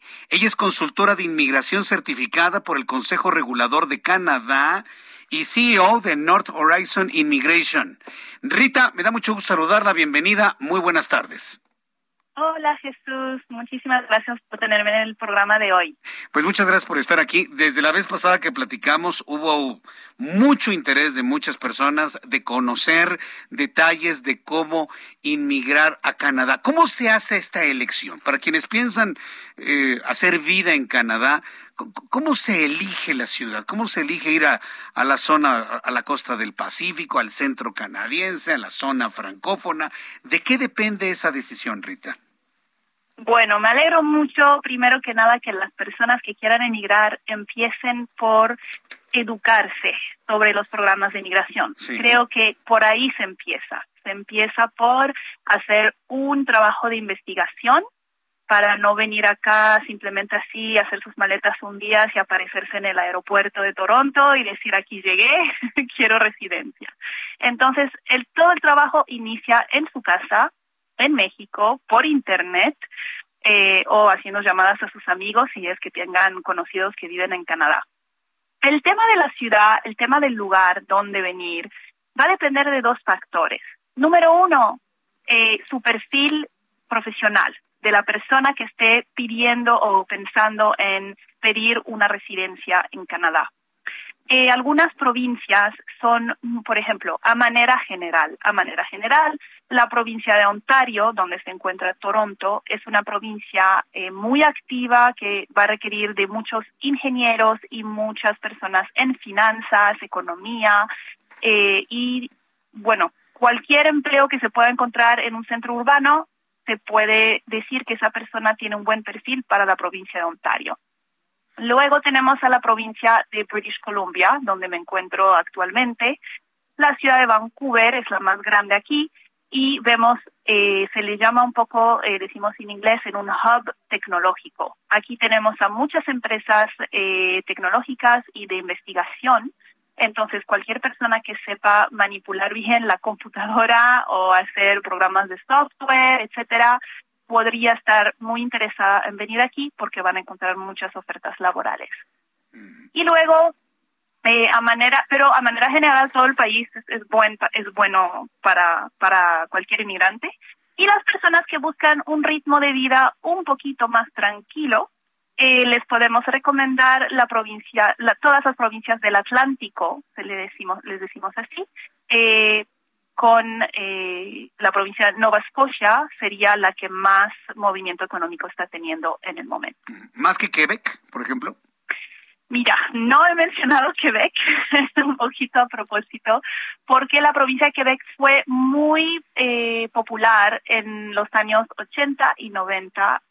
A partir del 2018, esta provincia empezó a tener un poquito de dificultad en retener sus inmigrantes, porque el gobierno de Quebec tiene un programa especial solo para ellos, solo para su provincia, y eh, por lo tanto tienen un poder mucho más grande sobre cuándo pueden hacer cambios, cómo pueden hacer sus cambios qué tan rápido pueden hacer sus cambios y eh, lamentablemente en los últimos años hemos visto mucho mucha inestabilidad en este programa, entonces por ahora no es muy recomendable en mi opinión, Correcto, entonces digamos Nueva Escocia, eh, del lado de Ontario, pues la ciudad de Toronto, ¿qué hay de Montreal y, las ciudades alrededor de, de, Montreal?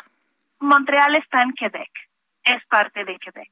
Entonces es una ciudad hermosa para visitar, pero para emigrar yo diría de no apuntar ahí por ahora. Mm. Además que hay que saber hablar francés.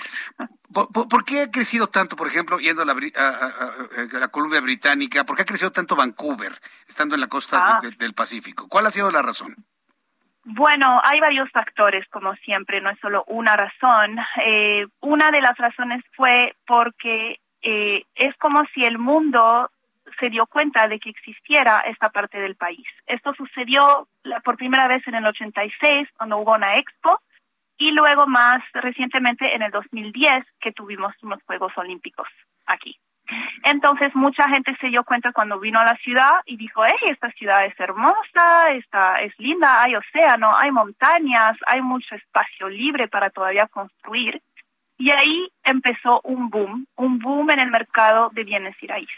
Y la ciudad también uh, hizo un esfuerzo y el gobierno de la provincia hizo un esfuerzo por atraer muchas empresas tecnológicas y también por hacer muchas políticas públicas de eh, para facilitar empresas o digamos para facilitar el, inicio de empresas de emprendedores nuevos negocios es una de las provincias con los impuestos más bajos del país y una de las eh, primeras provincias en darle el derecho a los extranjeros de ser dueños al 100% de sus negocios y por, por lo tanto tenemos a varios clientes en North Horizon Immigration que vienen aquí justamente a montar sus propios negocios o a comprar negocios y emprender en este en este mismo país. Bien, pues eh, ya tenemos entonces la investigación evidentemente a través de internet, la investigación de las condiciones de cada una de las ciudades. Me, preguntan si es importante tener una cantidad de dinero para poder inmigrar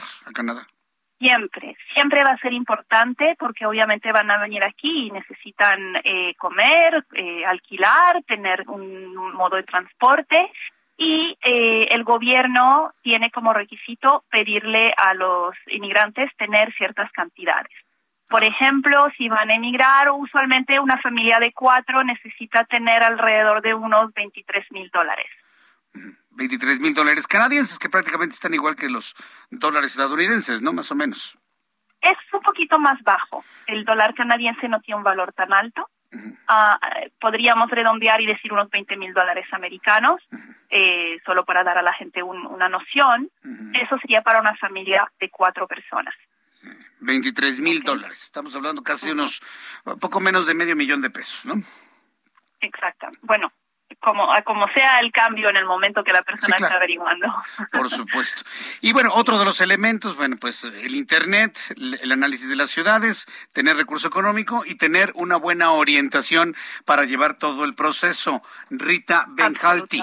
Eh, hay personas que me están preguntando cuál es su número telefónico, redes sociales, forma de contacto para poder profundizar en un trámite de inmigración. ¿Cuáles serían estos Claro que sí. La mejor manera es empezando por nuestro sitio web es North Horizon.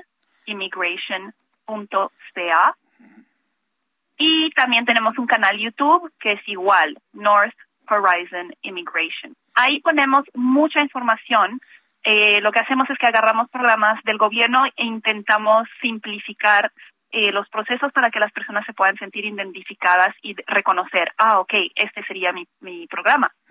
Ahora, después de haber mirado los videos y después de leer la información, lo que les voy a recomendar es sacar una consulta directamente conmigo.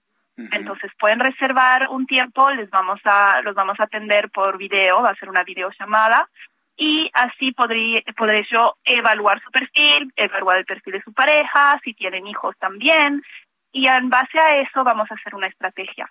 Mm. Siempre tenemos estrategias a corto plazo y a largo plazo. Y luego tenemos estrategias que son plan B, en caso de que hay, haya un cambio en la, ley migratoria mientras las personas se estén preparando. Bien, Rita, ¿algún número telefónico? Porque el público me pregunta si hay algún número telefónico donde se pueda marcar.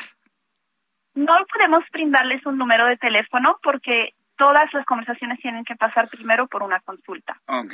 Entonces hay que entrar a northhorizoninmigration.ca y también de esta manera buscarlo en YouTube para poder tener eh, esta primera información entonces. Exactamente. Muy bien. Pues eh, Rita eh, Bencalti, muchísimas gracias por estar con nosotros en esta ocasión aquí en el Heraldo Radio. Muchas gracias, Rita. Un placer, como siempre. Volveremos a platicar. Muchas gracias. Hasta pronto. Bueno, pues ahí tiene usted la opción. ¿Ha pensado irse a Canadá? Esto que acaba de escuchar puede ser su primer paso.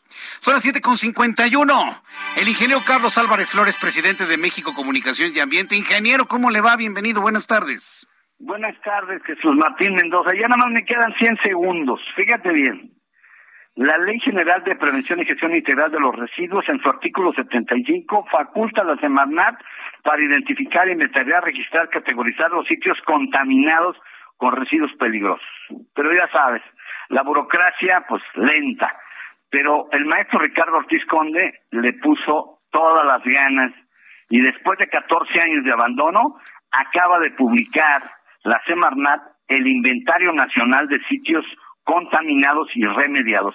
Ahí en el tweet está la liga. Todos pueden entrar. Yo estoy viendo la pantalla ahorita y ya podemos conocer ahora sí cuáles son los puntos contaminados a nivel nacional. Hay 1046 sitios contaminados y 862 sitios remediados. O sea, ya se supone que les quitaron la contaminación y están identificados en el año, la empresa, el lugar, el derrame, la superficie y con qué tipo de contaminante. Hidrocarburos, metaloides, metales, ácidos, bases, todo está identificado. Esta es una obligación por el derecho que tenemos de acceso a la información. O sea, no es un favor, es obligación del gobierno que los mexicanos sepan así, de forma directa en la web, dónde están los sitios contaminados. Ahora, faltan remediar 862 sitios. Entonces, le toca ahora a la Profepa la Profepa tiene que actuar para que se remedien esos 862 sitios contaminados. Vamos a hablar la próxima semana porque ahorita ya se acabó el tiempo. La próxima semana me repones mis cinco minutos que me deben y seguimos hablando de esto y de otras cosas muy importantes que el maestro Ortiz Conde realizó finalmente en esta semana, que siempre está muy lenta. Ese es mi comentario el día de hoy. ingeniero, lo espero la próxima semana. Venga ah, al estudio. Ahí estoy en el estudio, para que me inviten, aunque sea un bueno, un vaso de agua, aunque tenga cloro. No hay problema. O, con botella de PET para el microplástico. Exactamente. Ahí nos vemos. Gracias, ingeniero. Que le vaya muy bien. Ya nos vamos. Me despido con la siguiente información. Súbale el volumen a su radio. No lo va a poder creer. Hace unos instantes, hace unos instantes, bueno, casi 24 horas, pero empieza a comentarse de una manera muy intensa el mensaje de Twitter que ha escrito, Elon Musk, que acaba de comprar Twitter. ¿Sabe lo que está anunciando? Dice que va a comprar la empresa Coca-Cola. Elon Musk dice a continuación, compro Coca-Cola para volver a meterle cocaína. ¿Es broma o es en serio? Y si es la cuenta de Elon Musk lo, irá a hacer. Bueno, pues con esta noticia nos despedimos. Gracias por sus comentarios a través de nuestras redes sociales. Le agradezco infinitamente que nos siga mañana a 2 de la tarde, a las 2 por el 10 en el Heraldo Televisión, 6 de la tarde Heraldo Radio. Yo soy Jesús Martín Mendoza por su atención. Gracias. Lo espero mañana aquí en el Heraldo Radio, 6 de la tarde. Hasta entonces. Esto fue Las Noticias de la Tarde con Jesús Martín Mendoza. Heraldo Radio 98.5 FM, una estación de Heraldo Media Group, transmitiendo desde Avenida Insurgente Sur 1271, Torre Carrachi, con 100.000 watts de potencia radiada. A lot can happen in the next three years, like a chatbot may be your new best friend. But what won't change? Needing health insurance. United Healthcare Tri Term Medical Plans are available for these changing times Underwritten by Golden Rule Insurance Company, they offer budget-friendly, flexible coverage for people who are in between jobs or missed open enrollment. The plans last nearly three years in some states, with access to a nationwide network of doctors and hospitals. So for whatever tomorrow brings, United Healthcare Tri-Term Medical Plans may be for you. Learn more at uh1.com.